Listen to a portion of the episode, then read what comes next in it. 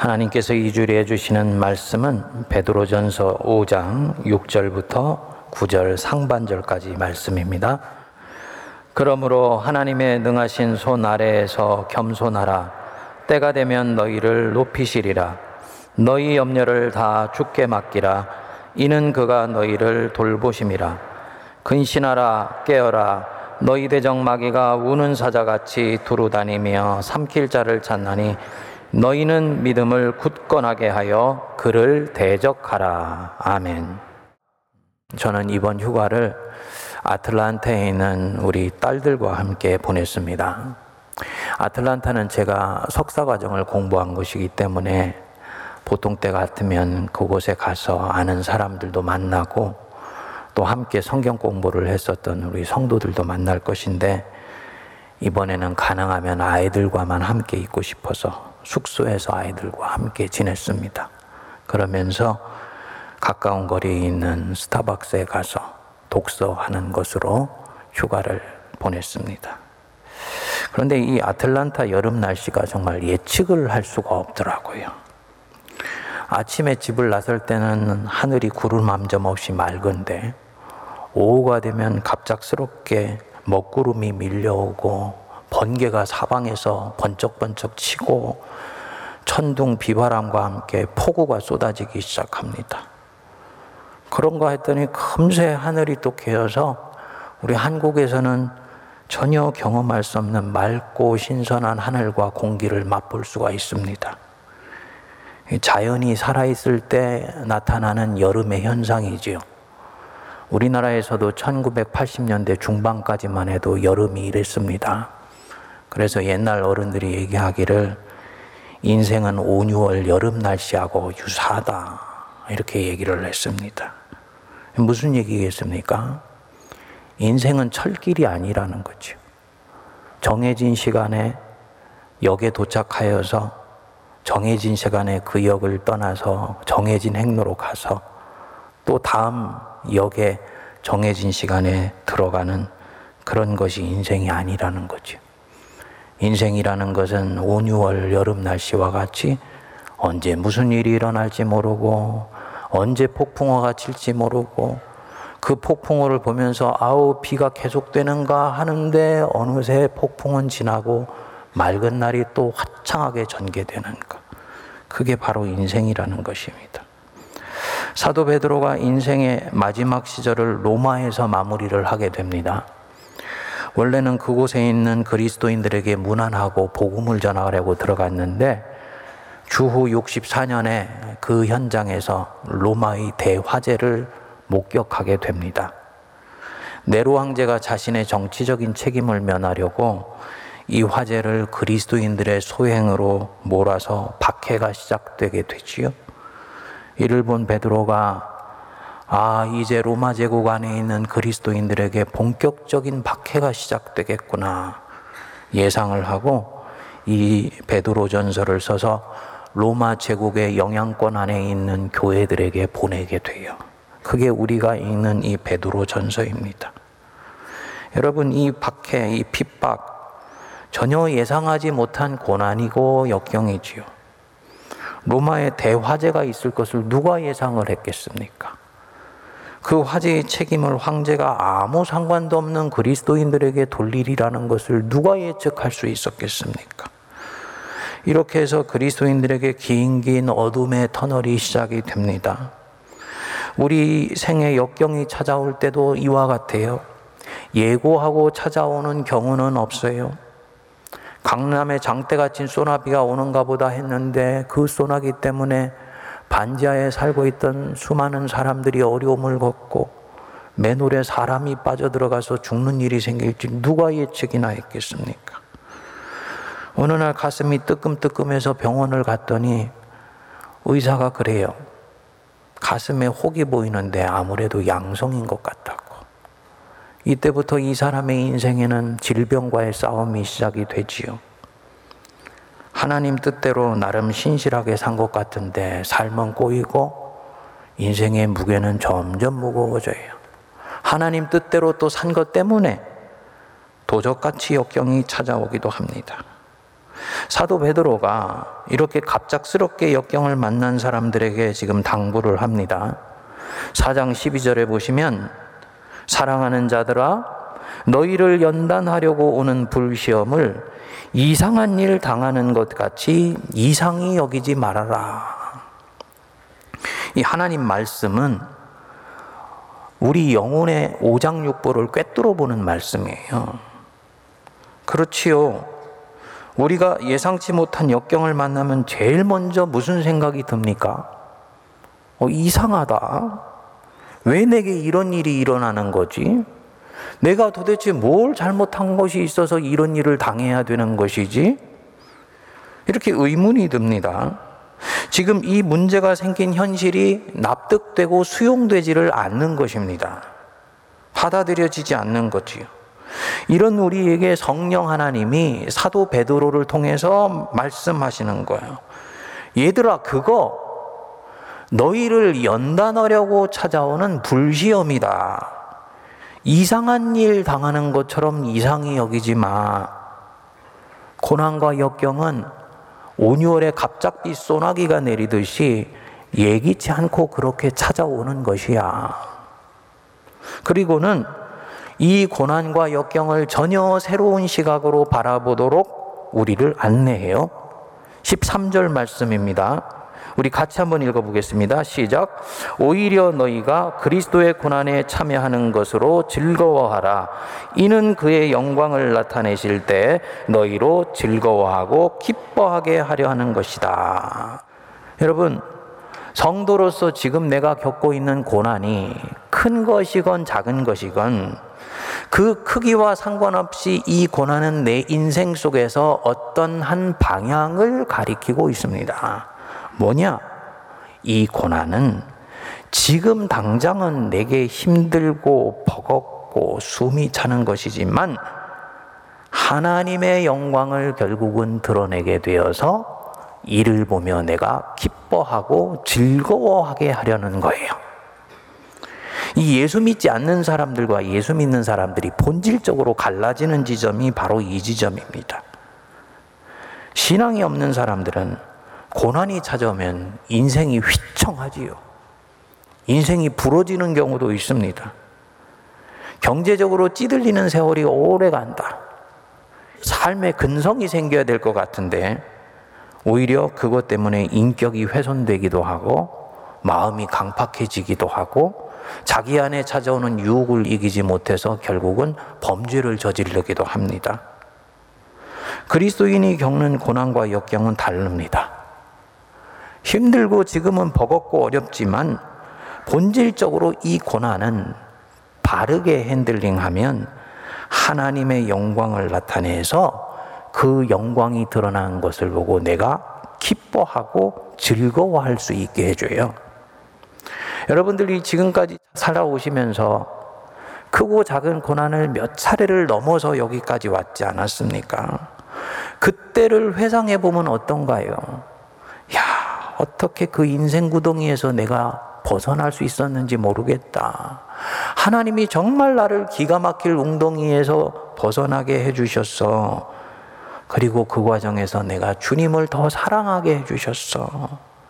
이 힘든 시절을 회고하면서 감사하고 기뻐하고 즐거워하는 마음이 나와요. 지금 내게 찾아온 이 고난도 동일한 역할을 나중에 하게 됩니다. 그러니까 성도들에게 고난은 본질적으로는 나쁜 것이 아닙니다. 이것은 좋은 거예요. 목사님 너무 고난을 나이브하게 대하는 것 아닙니까? 좋은 것이라니요? 라고 말씀을 할 수도 있습니다만 잘 핸들링 하게 됐을 때 이것은 정말 우리에게 고난으로 포장된 축복이 여기에 들어 있습니다. 이로 인해서 하나님을 더 온전히 사랑할 수 있게 되고요. 내 신앙이 더욱 단단해지고요. 그리고 내 인생이 결정적으로 이 도약하는 계기가 바로 이 고난을 통해서 형성이 돼요. 그런데 목회를 하면서 경험해 보니까 모든 성도들이 다 그렇지는 않더라고요. 불신자만 고난 때문에 인생이 꼬이고 인격이 와해되는 것이 아니고 성도인데도 그렇게 되는 경우가 있더라고요. 고난 때문에 시험이 찾아와서 신앙이 흔들리는 것은 태반이고요. 크고 작은 역경을 인간적인 방법으로 풀어내려고 하다가 삶이 더 미궁에 빠져버리는 경우를 많이 보았습니다. 무엇보다도 하나님 영광 가리우고 젊었을 때는 정말 믿음으로 저 사람 살았어 라고 생각했던 사람이 이 고난을 당하고 난 뒤에는 자기 그 젊었을 때 믿음을 부정해버리는 듯한 그런 길을 선택해 가는 경우를 많이 보았습니다. 역경에 잘못 대처하고 있기 때문입니다. 콩 심은 데 콩나고 팥 심은 데 팥나요. 뿌린 대로 거둡니다. 신앙에서도 마찬가지예요. 이 고난은 하나님이 내 인생 속에 허락하셔서 지금 내게 찾아온 것이다. 비록 내가 환영하지 않지만 하나님이 허락하셔서 시작된 것이다. 동의하십니까? 그러면 이 고난은 하나님 뜻대로 통과해야 되는 거예요. 하나님의 방법대로 통과해서 돌파해 나가야 되는 것입니다. 내 의지대로 헤쳐나가려고 하면 결국은 헤쳐나가지도 못하게 되고 더 속상한 것은 인생이 너무너무나 초라해지게 됩니다. 그럼 이 갑작스럽게 찾아오게 된 이 역경에 어떻게 반응해야 되는 것인가? 사도 베드로가 이제 베드로전서 5장에 가서 어떻게 하면 하나님의 영광을 바라보며 이 고난 속에서 기뻐하고 즐거워하는 삶을 나중에 회상하면서 가질 수 있는지에 대해서 말씀합니다. 크게 세 가지로 말씀하는데 첫 번째로 보시면은 5장 6절 말씀이죠. 우리 같이 한번 읽어보겠습니다. 시작. 그러므로 하나님의 능하신 손 아래에서 겸손하라. 때가 되면 너희를 높이시리라. 첫 번째는 뭡니까? 겸손한 것입니다. 역경을 만나면 겸손하라는 거예요. 곱씹어 보면은 잘 납득이 되지 않는 말씀이에요. 예를 들어서 내가 사업을 하다가 코로나에 자금 회전이 되지 않아서 부도가 나기 직전으로 몰렸다. 역경이 찾아온 것이지요. 혹은 회사에서 일을 하다가 하나님 말씀대로 처신한 것 때문에 상사에게 오해를 받게 되었다. 어려움을 당하게 된 것이죠. 지금 이 사람들, 역경 때문에 자기의 존재감이 위축된 거예요. 마음이 한없이 쪼그라들어 있지요. 그런데 이 사람들한테, 야, 괜찮아. 너 잘한 거야. 격려해주고 용기를 북돋워 주어도 이 존재감이 회복될까 말까 한 사람들한테 너 겸손해야 돼. 라고 말을 한다면 과연 이것이 정당하겠습니까? 사실은 언어적인 폭력에 가까운 것 아닐까요? 여기 이 5장 6절에서 겸손하라 라는 말씀은 그런 뜻이 아닙니다. 하나님의 능하신 손 아래에서 겸손해라. 이렇게 말씀합니다. 왜냐하면 갑작스럽게 역경을 만나고 고난이 찾아오면 제일 먼저 그 사람 안에 무슨 생각이 드냐면요. 인정하고 싶지 않아요. 도대체 내게 왜 이런 일이 일어난 거야? 내가 도대체 뭘 잘못했기 때문에 이런 일을 당해야 되는 거야? 억울한 마음이 듭니다.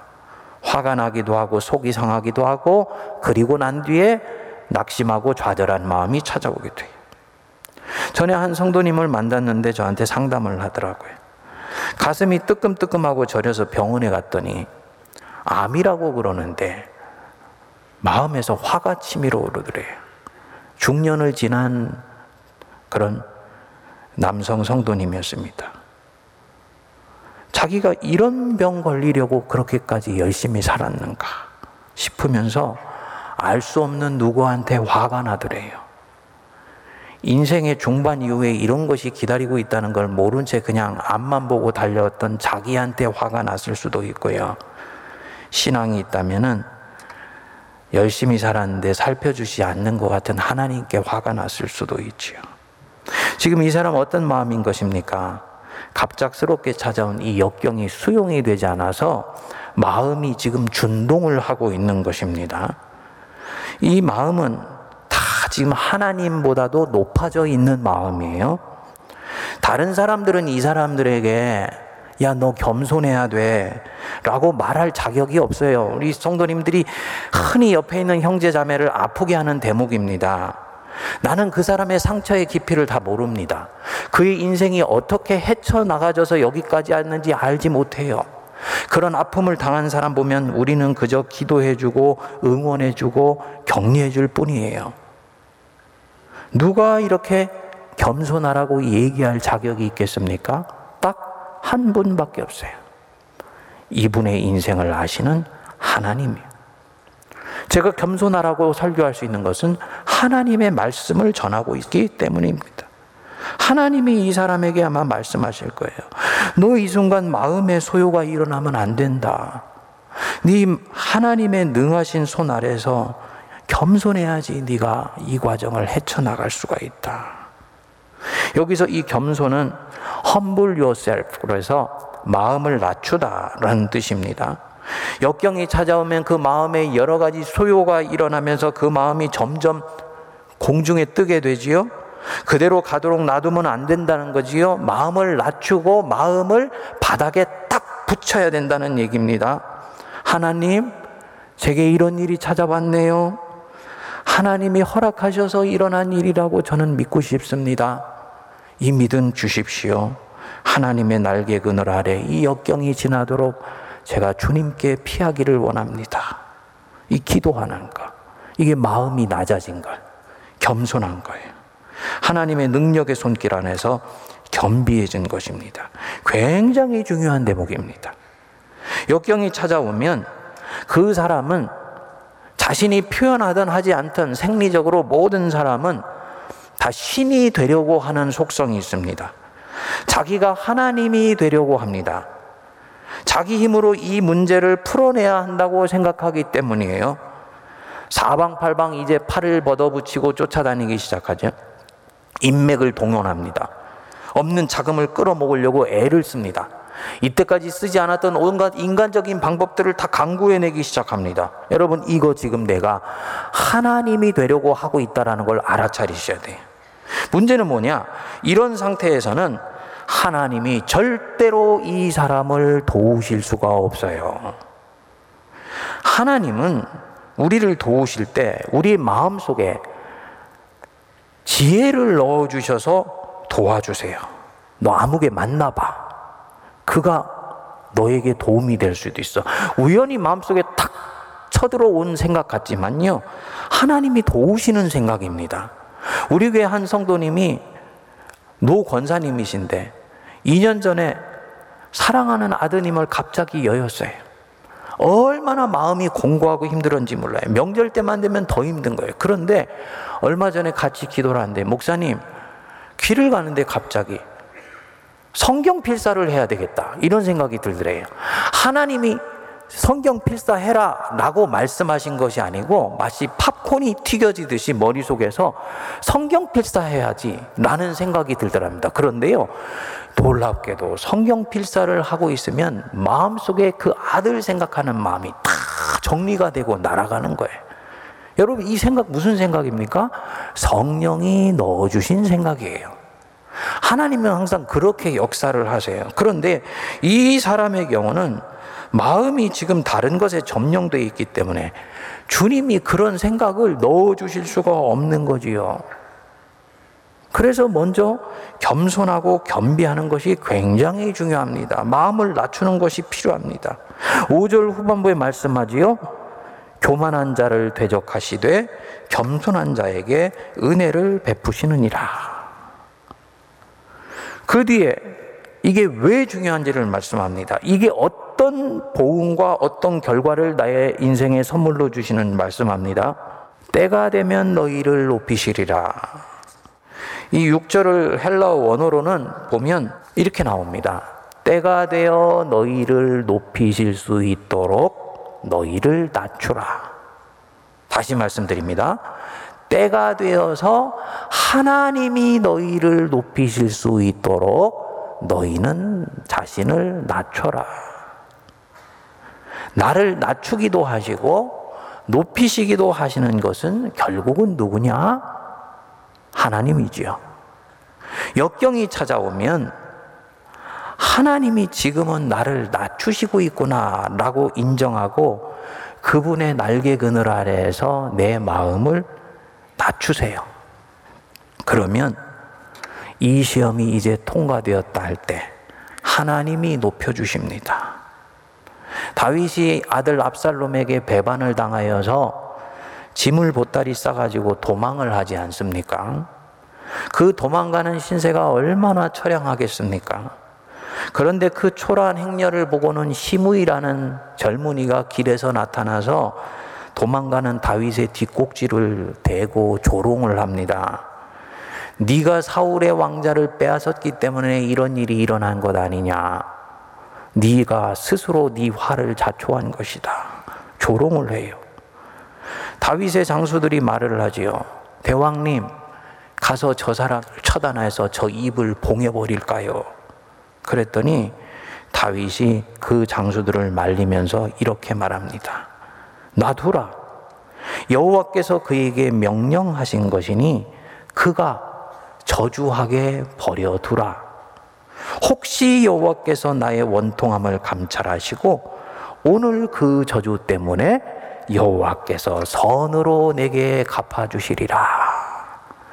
시므이가 저렇게 저주한 것 때문에 내가 그것에 반응하지 않고 입술을 닫고 있으면 하나님께서 내 억울함을 보셔서 선으로 내게 갚아 주실 것이다.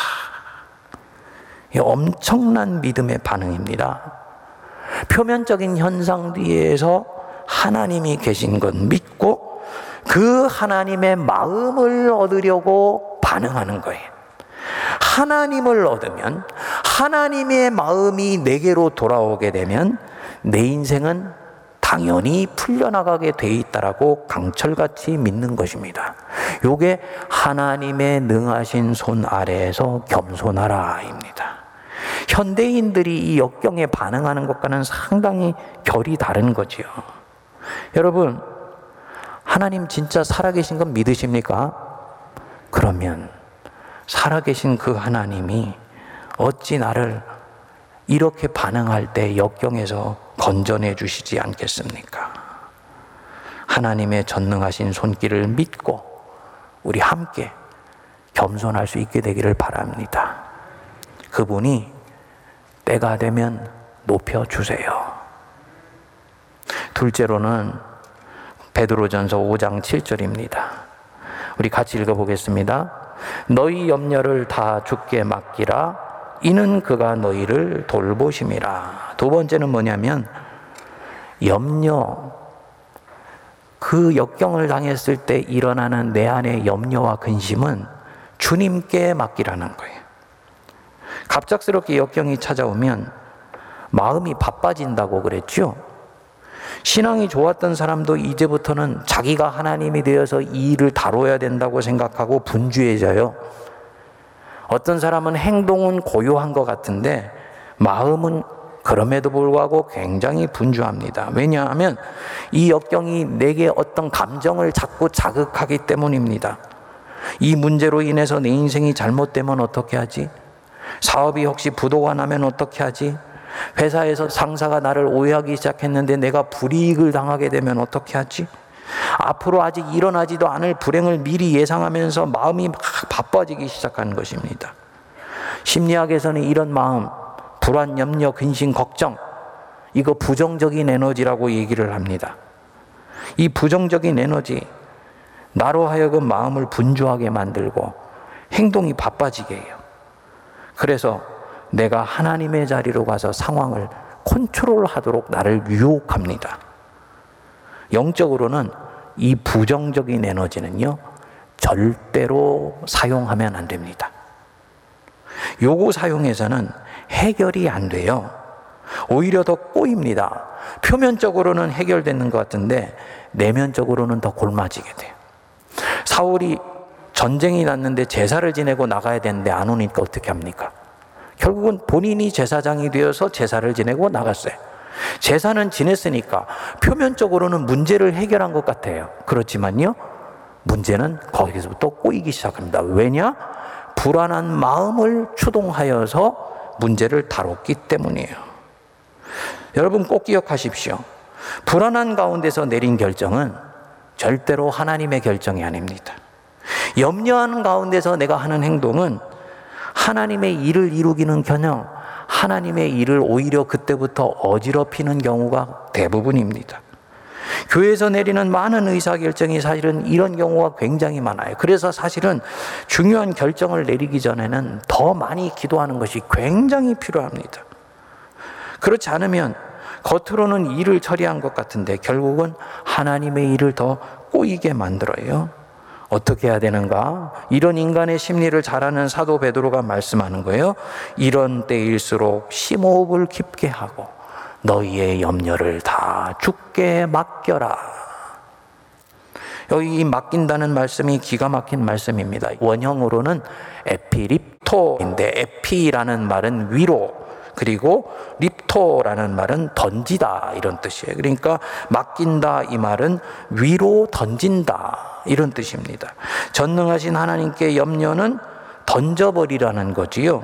여러분 뭔가 내 마음속에 불안한 생각들이 들 때 그 불안함 주님께 토스해 버리시기 바랍니다. 하나님이 알아서 해 주실 줄 믿습니다. 나는 이 불안함에 휘둘리지 않기를 원합니다. 이 염려는 하나님이 가져가십시오 하고 주님께 던져 버리는 거예요. 시편 55편 22절은 말씀합니다. 네 짐을 여호와께 맡기라. 그가 너를 붙드시고 의인의 요동함을 허락지 아니하시리라. 바른 일을 했기 때문에 의인이 아니에요. 믿지 않는 사람들은 염려가 찾아오면 그 염려를 끌어안고 자기가 해결하려고 합니다. 근데 믿는 사람은 이 염려를 자기가 핸들링 하려고 하지 않고 믿음으로 하나님께 던져드려요. 이 믿음을 보시고 하나님이 이 사람을 의인이라고 인정해 주시는 거예요. 그가 너를 붙드시고 의인의 요동함을 허락지 아니하시리로다. 하나님께 맡기세요. 지금 내게 온 이 역경도 내 삶의 일부입니다. 이 삶의 흐름을 거스르지 말고 흐름을 따라가셔야 됩니다. 찾아오지 않아야 되는 것이 찾아왔다고 생각하면 나는 이 흐름을 자꾸 저항하게 돼요. 그래서 밀어내려고 몸부림치게 됩니다. 그러면 이 역경은 점점 나를 휘감게 됩니다.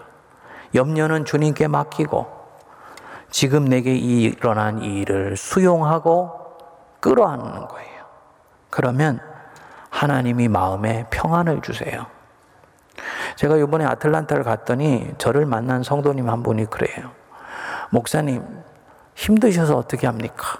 제가 아주 굉장히 유명한 사람이 됐더라고요. 예. 그, 우리 교회 거의 매주마다 엄마 부대가 와서 데모를 하지 않습니까? 저는 그분들이 하는 얘기 지금 들어도 도대체 왜 그러는지 이해가 잘 되지 않아요. 근데 아마도 그것이 이렇게 저렇게 알려진 것 같아요. 목사님 힘드셔서 어떻게 합니까? 근데 그 얘기를 듣는데 어, 내가 힘든가? 감사하더라고. 무슨 얘기냐? 적어도 그 부분 때문에 휘둘리지 않고 있다는 얘기죠. 우리 성도님들이 세문안교 성도들이 믿음의 뿌리가 깊어서 그런 부분들에 흔들리지 않고 믿음에 견고히 서 있기 때문에 오는 은혜인 줄 믿습니다. 여러분, 내게 지금 일어나고 있는 일, 성가신 일, 불편한 일, 때로는 억울한 일, 답답한 일, 금방이라도 되돌려주고 싶고 되갚아주고 싶은 일, 그거요, 일단은 수용하고 끌어안는 거예요. 올 것이 온 것은 아니지만 절대로 없어야 되는데 내 인생에 일어나는 일은 없는 거예요. 아, 이것도 뜻이 계셔서 허락하시고 있는 것이구나 믿고 그것을 수용하면 마음에 평안이 찾아옵니다. 너희 염려를 다 죽게 맡겨라. 그 뒤에 이유가 나오지요. 이는 그가 너희를 뭐라고요? 돌보심이라. 묵상하면서 너무너무나 은혜가 됐던 대목이에요. 그렇지. 하나님이 누구냐? 그분은 나를 돌보시는 분이시다. 그분은 나를 살피시고 돌봐주시고 사랑해 주시는 분이시다. 하나님이 얼마나 한 사람을 섬세히 아시고 살피시고 돌보시는지 하나님은 천부께서는 우리의 머리털까지도 세시는 분이시라고 말씀하셨다. 그렇기 때문에 하나님은 내가 이 역경에 의해서 휩쓸려 가도록 내 인생이 좌초되도록 절대로 놔두시는 분이 아니시다. 여러분, 역경을 이기는 모든 관건은 하나입니다. 내가 하나님을 어떤 분으로 믿고 있는가? 요거에 달려 있습니다. 하나님이 나를 진정으로 사랑하시고 있다는 것을 믿으세요? 아멘 하십니까? 내가 부족하고 연약하며 때로는 넘어지고 때로는 하나님 마음을 아프게 하는 사람이지만 그럼에도 불구하고 나는 하나님께 사랑받고 있는 자라는 것을 믿으십니까? 어떻게 믿을 수 있습니까? 이 십자가를 보면 알아요. 나를 위해서 하나밖에 없는 아들을 내어주실 정도로 지금도 나를 사랑하시는 분이 내 하나님이세요. 그러면 그 하나님이 어찌 지금 있는 나의 형편과 처지를 모를 것이며 하나님이 나를 살피시고 돌보시지 않겠습니까? 염려는 그분께 맡겨도 되는 거예요. 하나님이 나를 사랑은 하시지만 힘이 다 빠져버린 머리가 하얗고 수염이 난 동네 할아버지가 아니에요. 그분은 천지를 지으신 분이시고 내 인생을 지으셔서 그분의 은혜의 자기장 안에 내 인생을 살포시 놔두시고 나를 이끌어 가시는 하나님입니다. 그렇기 때문에 요동치는 상황 속에서도 나는 내 짐 주님께 맡길 수 있고 고요함과 평안함 가운데서 이 역경을 대처할 수 있는 거죠. 셋째로는 무엇이냐? 8절 우리 같이 한번 읽어보겠습니다. 근신하라 깨어라 너희 대적 마귀가 우는 사자같이 두루 다니며 삼킬 자를 산나니 너희는 믿음을 굳건하게 하여 그를 대적하라. 세 번째는 근신하고 깨어 있는 거예요. 이 맡긴다라고 했을 때 많은 성도들이 오해하더라고요. 맡긴다는 말은 아무 일도 하지 않고 그냥 수동적으로 그 자리에 있는다는 뜻이 아닙니다. 그것은 잠자고 있는 거예요. 물에 빠진 사람이 어떻게 물을 헤쳐나오는가를 잘 보면 이 사도 베드로가 말하는 이 역경을 대처하는 세 가지 단계를 잘 이해할 수 있습니다. 물에 빠진 사람은 그 자리에 그냥 그대로 있으면 안 되지요. 손발을 놀려서 결국 물에서 나와야지요. 그것이 이 사람에게는 구원이지요. 그런데 어떻게 해야 나오게 되느냐? 제일 먼저는 물에 자신을 맡기는 것입니다. 긴장된 몸에 힘을 빼야지 되는 거예요. 힘을 빼야지라고 결심한다고 빼지지 않습니다.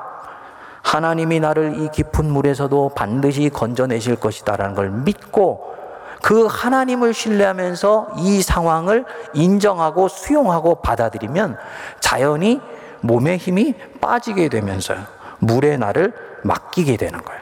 상황에 나를 맡기게 된 것입니다. 이게 바로 염려를 맡긴 거예요. 그리고 난 뒤에 깨어 근신해야 돼요. 이제 맡기게 되면 상류가 어디고 하류가 어딘지, 물이 어디에서 어디로 지금 흐르고 있는지 보이기 시작합니다. 그리고 가까운 물가가 내게 선명하게 들어옵니다. 이것이요. 깨어서 근신하는 것입니다. 이 역경이 아주 고약한 것은 역경은 사람의 영혼을 반복해서 강타하는 힘이 있습니다. 바르게 대처하지 않으면 이 역경에 의해서 영혼이 점점 잠식하고 부식되어 가면서 믿음도 약해지게 돼요. 어떻게 해야 되냐? 의지를 발동하여서 이제 하나님께 맡겼으면 근신하고 깨야 돼. 대적 마귀가 우는 사자같이 두루다니면서 이 역경을 통해 나를 삼키려고 한다. 나는 믿음을 굳건하게 하겠다. 결심하면서 근신하며 깨어 있습니다. 하나님을 향해 깨어 있기 때문에 힘을 하나님께만 온전히 집중시킵니다. 그리고 나면 자신의 모습이 보여요. 신기하게도 여태까지 자꾸 물에 깔아앉아 가던 몸이 물에 뜨기 시작하죠. 상황에 잠식되지 않기 시작했다는 얘기입니다. 그리고 근신하고 깨어서 지혜를 발휘하며 물의 흐름이 어디를 향하고 있는지 살핍니다. 서서히 팔과 다리를 좌우로 뻗으면서 그 물가를 물의 흐름을 이용하여서 헤쳐나오는 거예요. 정리하면요. 맡겼기 때문에 깨어 있을 수 있게 됩니다. 깨어 있기 때문에 물길이 보이게 됩니다. 그리고 그 역경에서 마침내 구원을 얻은 것입니다. 사실은 이 과정 보면 갑자기 찾아오는 크고 작은 고난과 역경뿐만이 아니지요. 우리 삶의 모든 상황에서 능하신 하나님의 손길 안에서 겸손할 때 하나님이 우리 인생에서 늘 새로운 은혜를 부어주십니다. 우리 염려를 주님께 맡기고 늘 깨어 있을 때 하나님이 크고 작은 고난에서 건져 주십니다. 그리고 이 고난 속에서 하나님의 영광이 드러나게 되면서 그 영광을 내 인생 속에서 하나님께 올려드린 나를 기뻐하고 즐거워하는 그 일이 내 인생 한복판에 일어나게 됩니다.